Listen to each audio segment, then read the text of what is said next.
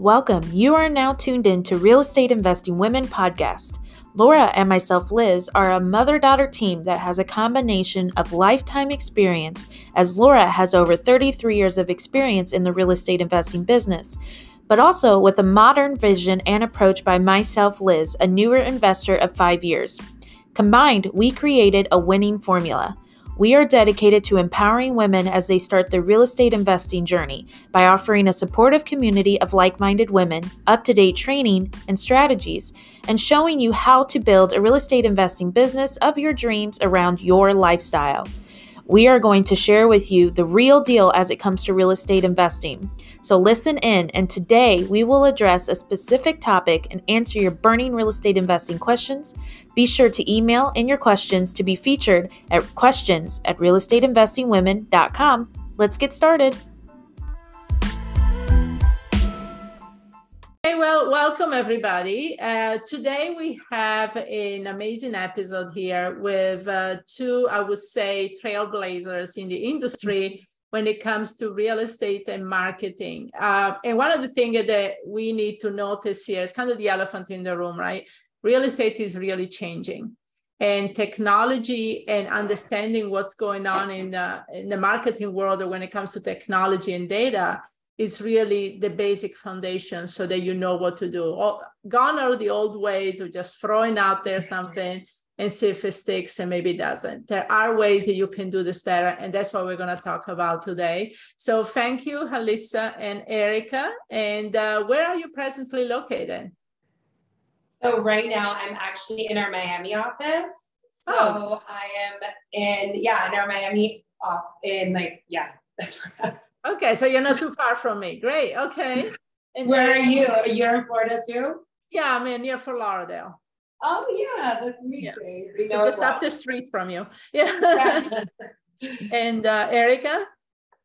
I'm in the New York office. So our office is um, in Nomad, Koreatown area. Um, and this is our this was our first office. We um, actually started here in um, 2021. Um, so that's when we signed the lease. It was a uh, it was an interesting time. It was like still during the COVID area era. So we, but we were very bullish on having an office space because our team was growing um, and we were getting a lot of opportunities because of actually exactly what you were saying um, in the sense that technology and data started driving major changes in the real in the in real estate marketing and sales and so our team was growing and we needed a space so i'm in our new york office Awesome. And, and, COVID was actually a time that opened up the eyes of a lot of uh, investors, right? That if you wanted to make it through it and thrive, you had to reinvent how you do business. So it was even for us is where we really went virtual in everything that we're doing. So yeah, great. So tell us a little bit about your life before real estate and what really led your background to prepare you for real estate. What got you into what you guys are doing now, what you ladies are doing now? Yeah, let's start with Alyssa. Yeah. Oh, okay. Um, so I actually am an attorney by trade. So I went to New York at 22 to attend New York Law School because specifically of their real estate program. I was always interested in either going into transaction or litigation and when I graduated, as life would have it, it was a pretty challenging time to get a job. So while I was studying for the bar exam, I started to sell real estate and it, I ended up being quite good at it. So I sold for six months at Element before I got a little bit bored. And then the real, you know, I guess pivotal moment is I went into the world of new development and specifically pre-planning. So I worked under this incredible woman. Her name is Hylian Krasnow. And I learned the art of how to consult and advise a developer from the moment that they get the land all the way through the you know sales and marketing process. And um, so I did that for a few years, understood, you know, floor plans, FF&E, pre-planning, you know, how you stack plumbing pipes, everything. Um, and it was an incredible experience. And it also though paved the way to what I didn't know at the time would be my future career, which is opening DMT because of that process and you know my experience in it. And besides that, I sold real estate in Manhattan for a total of 11 years before um, before coming a principal of the brokerage company. Great. And Erica? Um, so I kind of came into real estate in more of a roundabout way. Um, I, when I was in college, I studied urban studies, um, which was like way more of a focus on urban development and urban planning. Um, I also kind of did a minor in consumer psychology because I was really interested in the science behind marketing, specifically consumer psychology, and um, how uh, behavioral psychology it, uh, affects buyer journeys and um, consumer decisions. Um, and after I graduated, I actually moved to France and I was a teacher.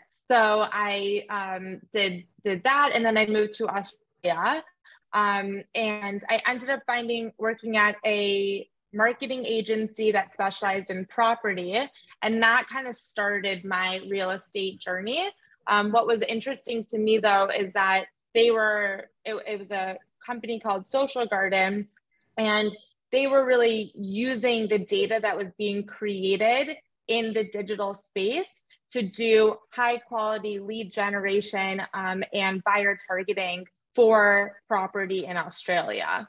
So I, I learned a lot of the technical tools um, on how to uh, weaponize that data that's being created and applied my love and knowledge of science and marketing um, to the real estate space.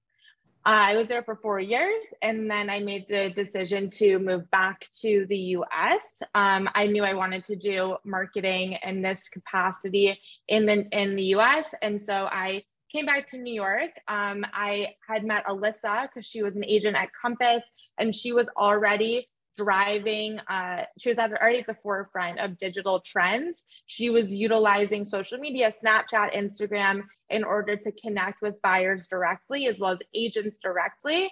Um, and so I actually started a, a, marketing agency called Snap Listings that focused on um, direct buyer, direct agent um, communication via digital channels.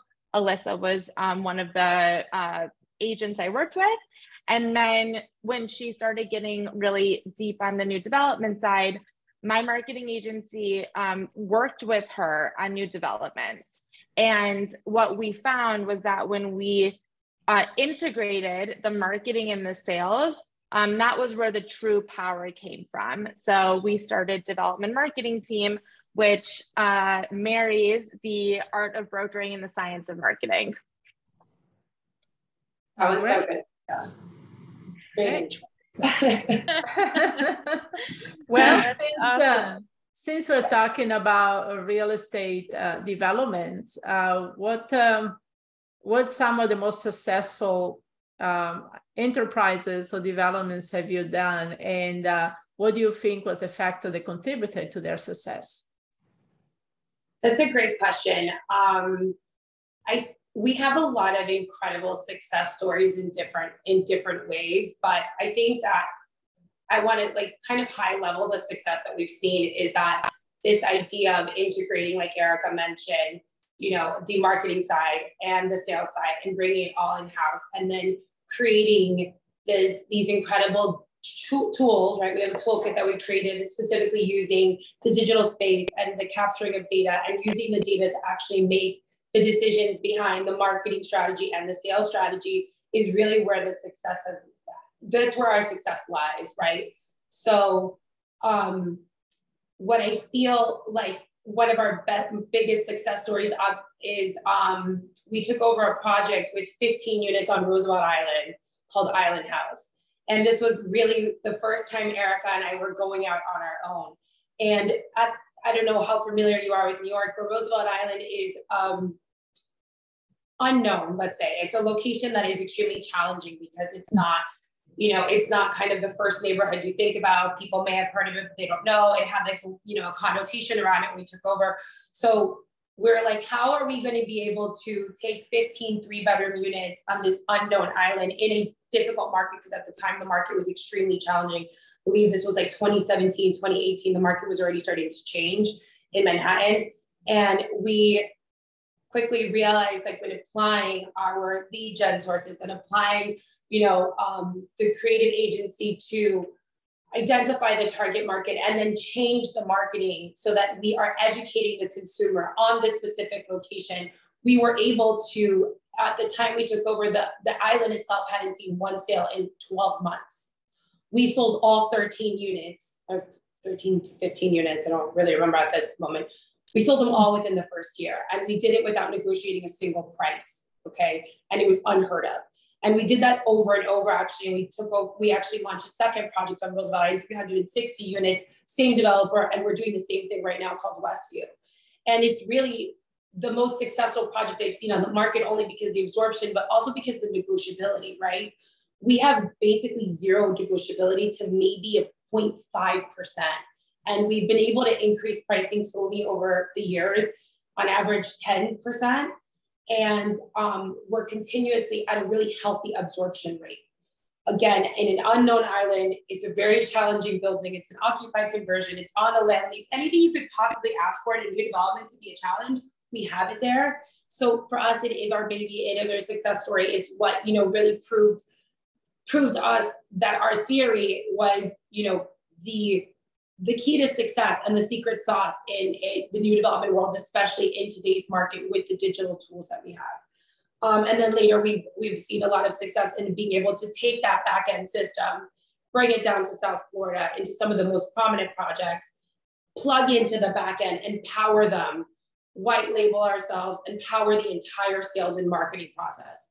And that's that is where we are right now in our very short three year evolution of what is DMT. Wow, you've done a lot. That's amazing. yeah, pretty impressive, really. yeah. Awesome. Yeah. No, that's good. That's good, right? It's very cool to see that, let alone seeing women do it. And so, because as you can see, it's you don't see a lot of women doing the kind of things we're doing, right? So it's cool to see and see that like happening. And so, how do you approach financing for your development projects? Do you have any tips for investors looking to do finance their own projects? So we are what uh, the kind of the where we jump in is usually where our de- when our developers already have secured their financing or are in the process of it. However, one of the tools that we have developed to help our developers um, support the underwriting and to give confidence to their lenders on the financing side is a tool that we've developed called social listening. And what social listening is is we actually say, okay, this is what you want. This is the what you want to bring to market. Let's say it's you know easy numbers. It's 100 units, um, condos. It's going to be in this location. Um, this price point is what you're underwriting for. What we'll do is we can then test the market and we'll use a, our tool called social listening to say, okay, well, there is a market for that type of product mm-hmm. here and we are already seeing early demand. And so what we can and in addition to that we can also test some of the finishes or the um, exterior decisions that are being made so that as the uh, developer is going you know to the lender they can say hey we know that this project is going to be successful. We're more confident that this project is going to be successful because we have data to prove it. And it's not just data that's based off of um, previous historical, which is very important and very relevant. And it's not just data that's based off of comps, but it's actually data that's been generated for this future in real time. So it's in real time and it's for future looking, it's it's a future looking data set. So that's kind of a tool that we've developed to help our developers uh, be more confident in securing their funding and um, working with their lenders. Great. Um, so, you know, working so closely with developers. So, what do you see some of the trends or areas of opportunity here in the near future? in, with what with what respects in development as a whole or as like yeah in development right side? and what is happening in there that we're talking you know um not just a single family residential regular no, size real estate, right? Mm-hmm. We're talking more on a bigger scale. So, what areas of opportunity, mm-hmm. where should people really pay attention to as an investor? You know, if they want to invest mm-hmm. with uh, these opportunities, or even as a developer the new development landscape right now is is a really interesting one in I, I think what I'll back up. We are very fortunate to be able to be in both markets that are kind of like the hot markets in the US, right? We are in Miami and or South Florida, I'm sorry, and we're in New York. And for the first time, there is synchronicity between those markets in terms of buyers, but the new development landscape in those markets is extremely different. You're seeing in New York right now that the new development world is, I would like, I would say a little stagnant. If you compared the new product coming out now compared to 15, 16, 17, there's there's very little inventory when compared to new like the pipeline of new projects. And I think that has to do with a lot of factors that have happened in Manhattan, like the 421A, like just the, you know, the ability to go into a land deal at a certain at a certain basis where you're not going to have to sell 2500 or 3000 a foot um, so i think that the there's going to be if there is new developments, you're seeing them be a lot more boutique right now in Manhattan, which I think is great. I think that's you know an opportunity for investors. I think that um, overall, though, I would say that Brooklyn has done incredibly well throughout the years. It has continuously outpaced Manhattan in terms of growth, and I do think that there's still neighborhoods that have the ability to, throughout the time, like increase in value. But I think it's also a really good time to look at Manhattan proper and look at the developments that have maybe been on the market for some times because the negotiability right now that you're seeing in these projects is is good. So if you have buyers that are like looking for a deal, or if you have investors looking for a deal, the time is now. Interest rates are higher, which means that the general buyer, if you are looking to finance, has a lot less room and has a lot less affordability than they did, let's say, six months ago. So if you have cash and you're a developer, that's a really powerful negotiation tool right now to be able to pick up some some incredible products.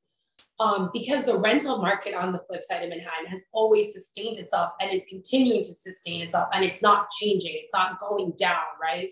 Um, there is no availability in terms of rental that's and that's not changing because we don't see new product coming out. So on the other hand, though, in, Manhattan, in Miami, there's well, can, I, wait, can I just? Okay, yeah, go ahead. Jump I, in. I was gonna say just no, no, just two other trends that we're seeing in the Manhattan market before we go over to the to the Miami market. Um, so especially this is a, this is great for investors. Um, as Lisa said, there's a lot of negotiability on the as a buyer. Um, and so it creates these really interesting opportunities as an investor to do a bulk purchase. And so you have, um, particularly in new developments, um, you have a lot of shadow inventory, and they they have these loans that they've been having to pay interest on. The developer's been paying interest on these loans, you know, for many years, and they're trying to get rid of that inventory. So a bulk deal is very um, attractive to them. Now, with that bulk deal, as an investor, you can choose to decide how you want to use it. You can then buy them and then start renting them out because it's a really strong rental market, and you can immediately start lowering that basis and getting return on that investment. Or you can choose to flip them um, within the next whatever you know three six nine 12 months if that's kind of more uh, in line with your investment strategy. So we're kind of seeing um, an, a really interesting opportunity there.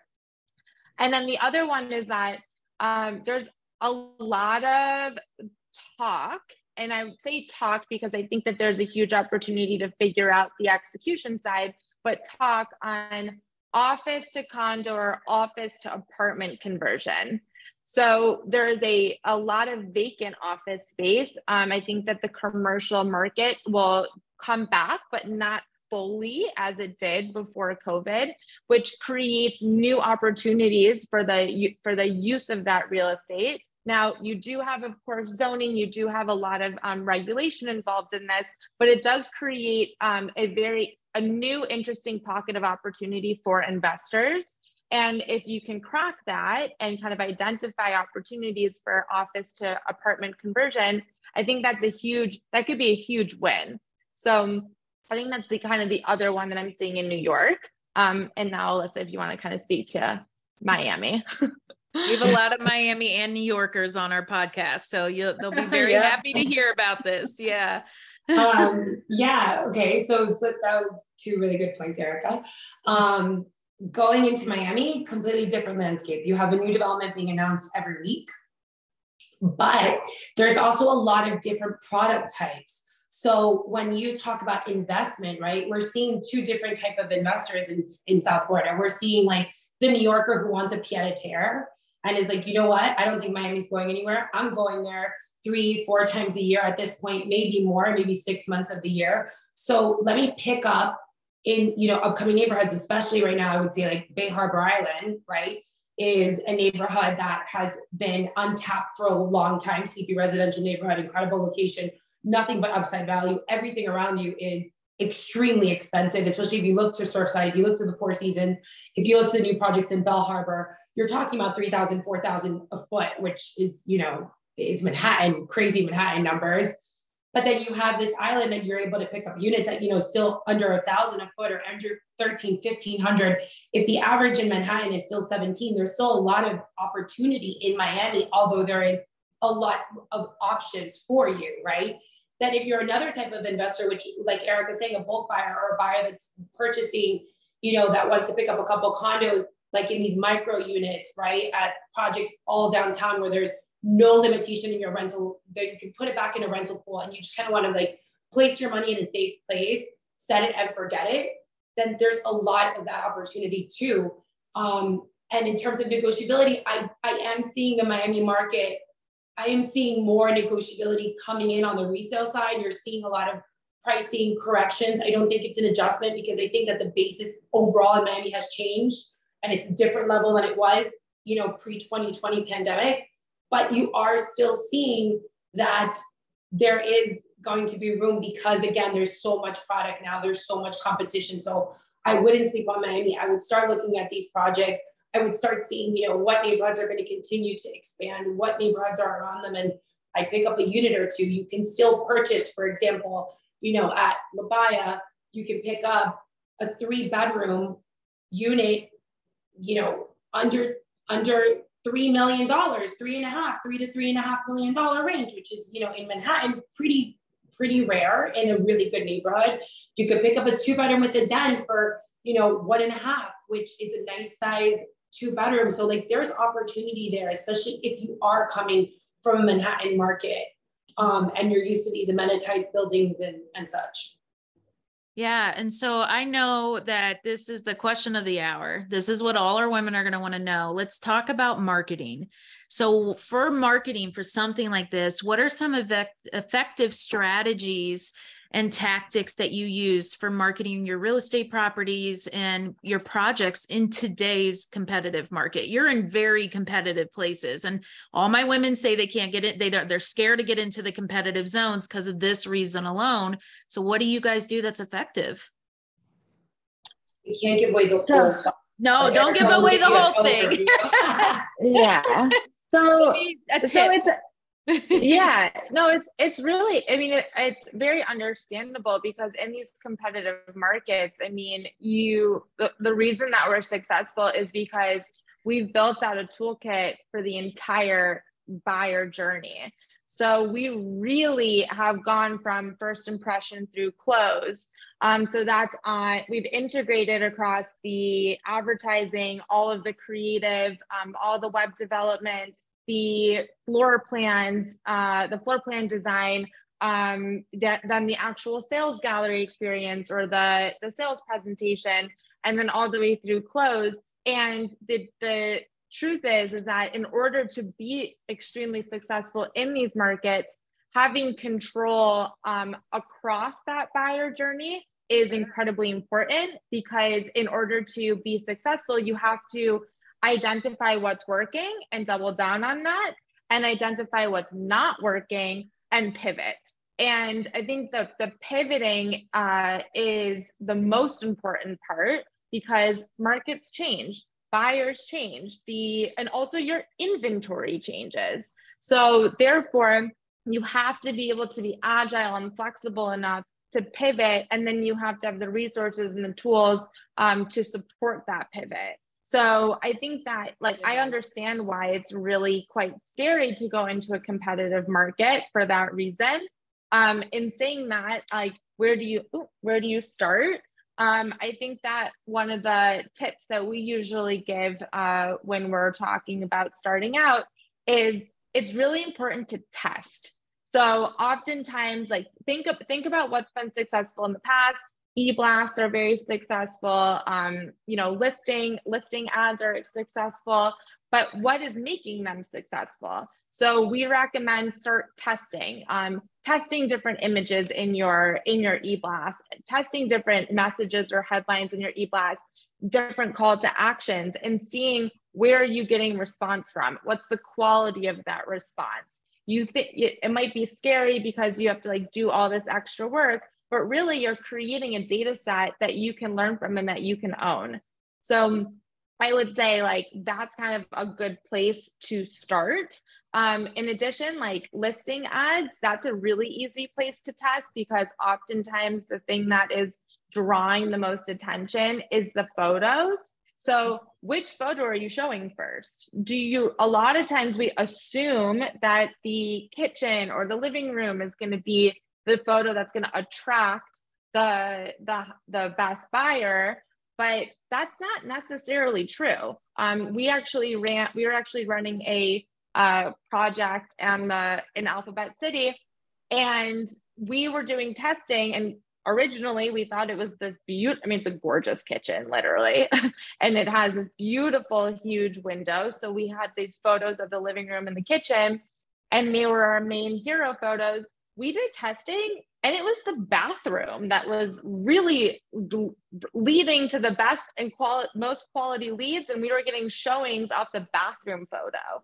That's so amazing. I think that's yeah. So like we you wouldn't think you wouldn't think the badger. We, we went from having no showings. This is like a true story to adjusting the e-blast and using the this bathroom photo in our ads, like our digital ads. And within a week, we had five showings lined up. And we ended up with two offers from it. Like within a week of just like Erica saying, just getting creative and testing like different assumptions and then re, you know, understanding your you know, people send e-blasts, but they don't even check open rates or they don't check like what's working. So you can't do marketing anymore without at least looking at the data and seeing, okay, is this serving my purpose? Like, is this going to help with this sale or yeah, you know, advertising? I see that so much, even like with our students and our following. It's they don't measure the results and they continue to do mm-hmm. things that don't work anymore or they haven't ever worked, but because they were told this is what you should do, they don't test it for themselves in their market. So I really loved what you guys said as far as testing and measuring those results and making sure. And if it's not working, you pivot and you find what does in that market. Every market is so different. I'm sure what you see in Miami as far as marketing, it could be similar to New York, but it's also there's different things that work. And I really liked that it's measuring the results and testing. That's the most important thing you can do. And it's all trial. It's all trial until you figure out what mm-hmm. works. I also would add, and this is something that Erica and I can definitely, you know, attest to, is don't be scared to try something different, even if it seems out of the box, right? Like we get very creative. It's something that our clients always are really grateful and appreciative that we don't that we're not stagnant, like she's saying, right? That if we're seeing that it's not results, so we come up with different ideas. You know, one thing one one campaign that I absolutely love that we ran that was completely different and out of the box is we decided to use um, guerrilla marketing tactics for um, a rental building that we were launching. And again, it was an educational it was an educational campaign around location and around the specific address. And we decided to, like the fashion houses do, wrap the construction fences with this, you know, you go through the company, the permitting is all legal, but guerrilla marketing posters with QR codes and like really interesting, like funny ads that captured your attention. And one, you know, the call to action was to scan the QR code. So what that allowed us to do is number one, it allowed us to implement a different type of marketing tool that wasn't necessarily used in the real estate space. We were able to link it with the data capture in the digital space and then use and apply those results to our leasing campaign, which resulted in, you know, basically the developer being extremely happy because he underwrote, let's say at 65 a foot and ended up at 75 a foot because of that. Um, and leased the entire building in, you know, a short six weeks. So things like that, don't be scared. And if you think it's a crazy idea, but if you really believe it's gonna work, try it, or at least pitch it to the developer. There's so many times people say no to us, so many times. And you just have to say, you can't be scared to hear no. You have to just be like, okay, I know I sound like a little crazy, but like, trust me. And then trust yourself and then do it. Mm-hmm. No, I love that. That's amazing feedback. Yeah. And, you know, with that, I think being creative, where that really comes from is being clear on what your problem to solve is. So it's not really being creative for creative sake, you know, it's really identifying and understanding what the problem to solve is. So, you know, with um with like what everything that we're saying with the testing and with measuring results, you know, that kind of comes back to you can test you can measure uh, anything that you want but if you're not at, if you're not looking at the right problem if you're not solving the right problem then again it's kind of it, it's kind of pointless. It's it's it's moot. So when it comes to creative solutions a solution needs to be for the problem. So being really clear with yourself on what is that problem to solve that's where we that's where all marketing should start. And that's and then you can move into a creative solution for it. You can move into what am I testing? What are the results? How are those results actually getting me towards that solution for the problem? Or maybe it's like, oh, I was looking at the wrong problem. So now I'm gonna I'm now I'm gonna rethink that. Yeah, you kind of, excuse me, you kind of answered a lot of the questions I was going to ask you. So this is great. no, and, uh, so you're great. Um, I just want to reinforce one question a little bit. And uh, so, you know, this uh, real estate is a people's business, right? You're dealing with buyers, you're dealing with sellers, developers, you're dealing with professionals in the industry. So, what is some of the tips and strategies that you can share to really build these relationships? To get the seller on board to work with you, to have the buyers respond to your marketing, to have the developers work with you. You know, what are some of the tips and strategies you mm-hmm. think that comes from your brand that is actually helping people to really, you know, gravitate towards you? I I'll start with this one. I've always said that authenticity is probably the first place to start. Okay. Um, it's easy as a salesperson, you build a brand, right? But if you are unable to create authentic, real relationships where people can trust you as their advisor, can trust you as their advocate, it's going to be really hard to continue to build your book of business from an unauthentic place, right? So I, when I first started, we didn't have Instagram, believe it or not. I know, like, we didn't. So you, you know, back then you had to truly um, create relationships with people by going to get a cup of coffee right? By sending them birthday cards by inviting them to dinner. Um, and that's how you created your contacts. That's how you created your network. That's how you started to build your brand with these real real authentic um, you know conversations and and and being in person with people. And with the evolution of instagram and being able to create a virtual network i think that still translates right? So right what your brand is, what you bring to the table, what is your why, what are you serving, what you know, what is your content that you're pushing out there. I think that that at, at this moment and in this market, it's extremely important to the success of whether people are going to pick up the phone and call you. Because again, forget about the development competition. In the real estate space, as a broker, as a marketer, the competition is is beyond endless, right? There's Everybody knows a broker. Everyone has a cousin who's a broker, a sister, or this or that. So you have to be who stands out in the forefront of your your network's mind. And then also they're gonna want to have to work with you. So like you should just be a cool person, right? You're gonna be spending a lot of conversations and times with people, and also credibility. So on authenticity and credibility. You know, you shouldn't try. They say fake it till you make it. I, I don't really believe in that.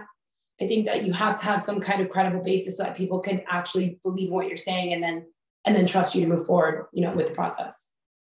No, I totally get that. That's amazing, amazing advice. And so we have a good network of women. We have women that are interested in all types of things. So tell me a little bit, what do you wish you would have known at the beginning that you now know?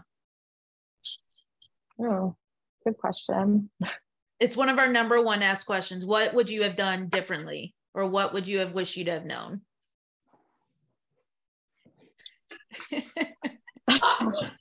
I wouldn't I have done anything. Know. I yeah, I don't I honestly don't know yet. I feel like we're we're still pretty early in our journey. um I and that like there's nothing that I would like look back and think I wish I had done that differently. Um I don't know. I would say I would say one thing that was uh kind of su- I guess surprising that I definitely would just recommend um is surround yourself with with the right people. I think yeah. that you know who is you know who is your partner, who who's on your team, like that ultimately is the who are your clients. Like real estate is a people business. Um, that's it, and that's that's the truth. Like yes, we are selling and transacting on a product, but ultimately, you know, the success of the transaction is based off of the people that are behind it. And so um, I would say that this is something that we kind of always knew. So I wouldn't say I wish I knew it, but it's something that we very much always believe in is that um, our people are our strength and our asset. Um, and Alyssa is my strength and asset. And yeah. I, be- I believe she thinks the same of me as me. So um, I wish I would have met her sooner. There you go. there you go.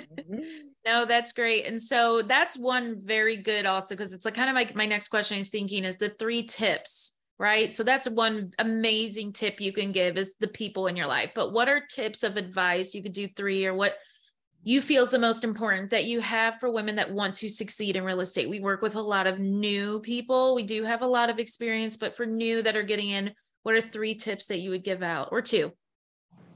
Um, I would say that, and I wish, okay, I wish I would have learned to be like this earlier in my career. I would, it took a, a lot of meditation and uh, evolving to understand this, but in real estate, the highs are really high and the lows are really low.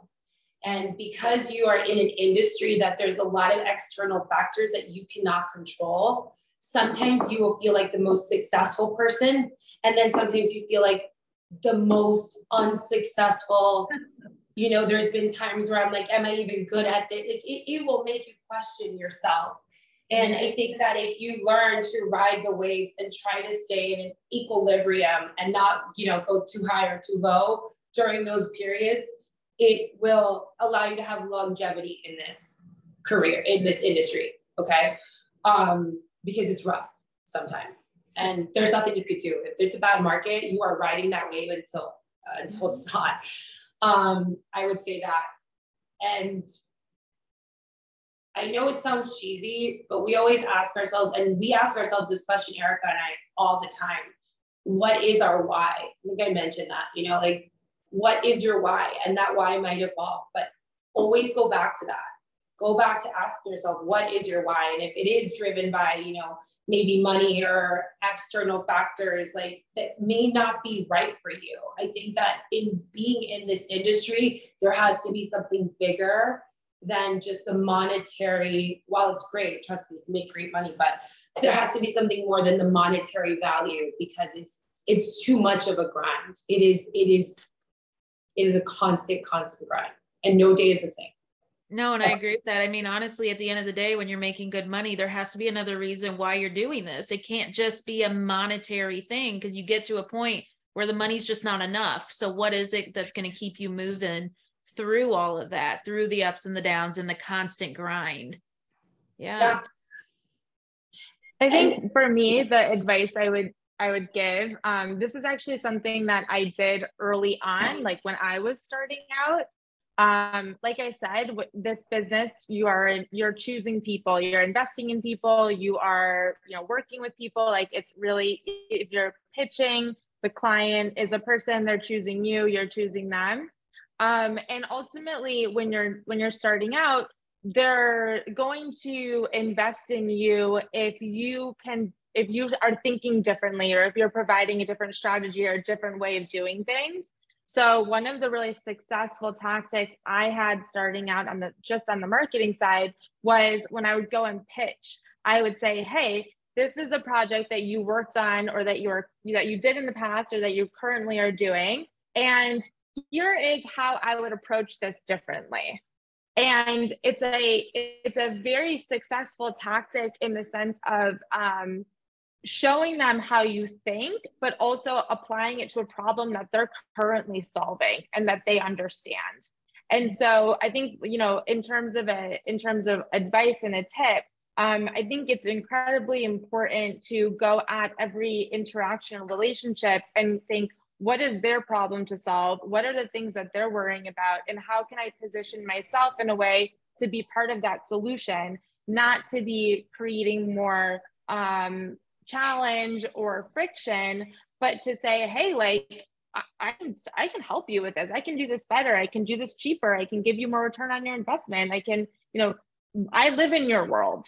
So I think that that's a that's another way, especially when you're starting out. I think that that's a really important uh, tool to get really good at.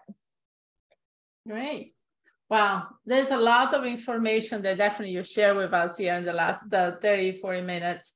And, uh, and so I'm sure there's a lot more because you are at the verge of something really great here in the industry, right? You started this company together a couple of years ago.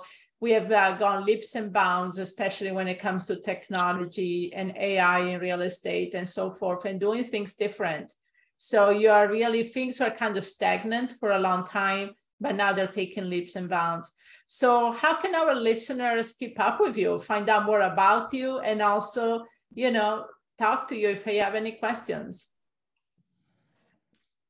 Me, it's easy. My social media has been my number. I don't even carry a business card at this point. I just say, here's my Instagram handle. Um, believe it or not, I respond to everyone's DM. I set up meetings all the time to talk with people. So if anyone wants to talk to me, like I, I, I, might reschedule like once or twice. it's crazy, but I promise I'll talk to you. Um, it's Alyssa Soto Brody. That is my Instagram handle. Um, and that's that's the number one way to personally reach me. Um, I'm not big on social media. so I'm really not. You can find me featured on Alyssa's Instagram. um, and no, I think also follow development marketing team. We definitely have a uh, at development marketing team. We definitely have a lot of content there. And then you can reach out to me by email, erica at savmarketingteam.com. Great. Okay. Well, Liz, do you have any final questions here? No, I think we covered most of what we want to. Thank you guys so much for being on today. And I'm super excited to hear what the ladies think. I will make sure that we get all your social media into the bottom as well. Thank great. you so much great. for having us. We're like honored to be here. And we hope that, you know, if someone takes away a little something that helps them, like, then great. great. Thank you. Thank you.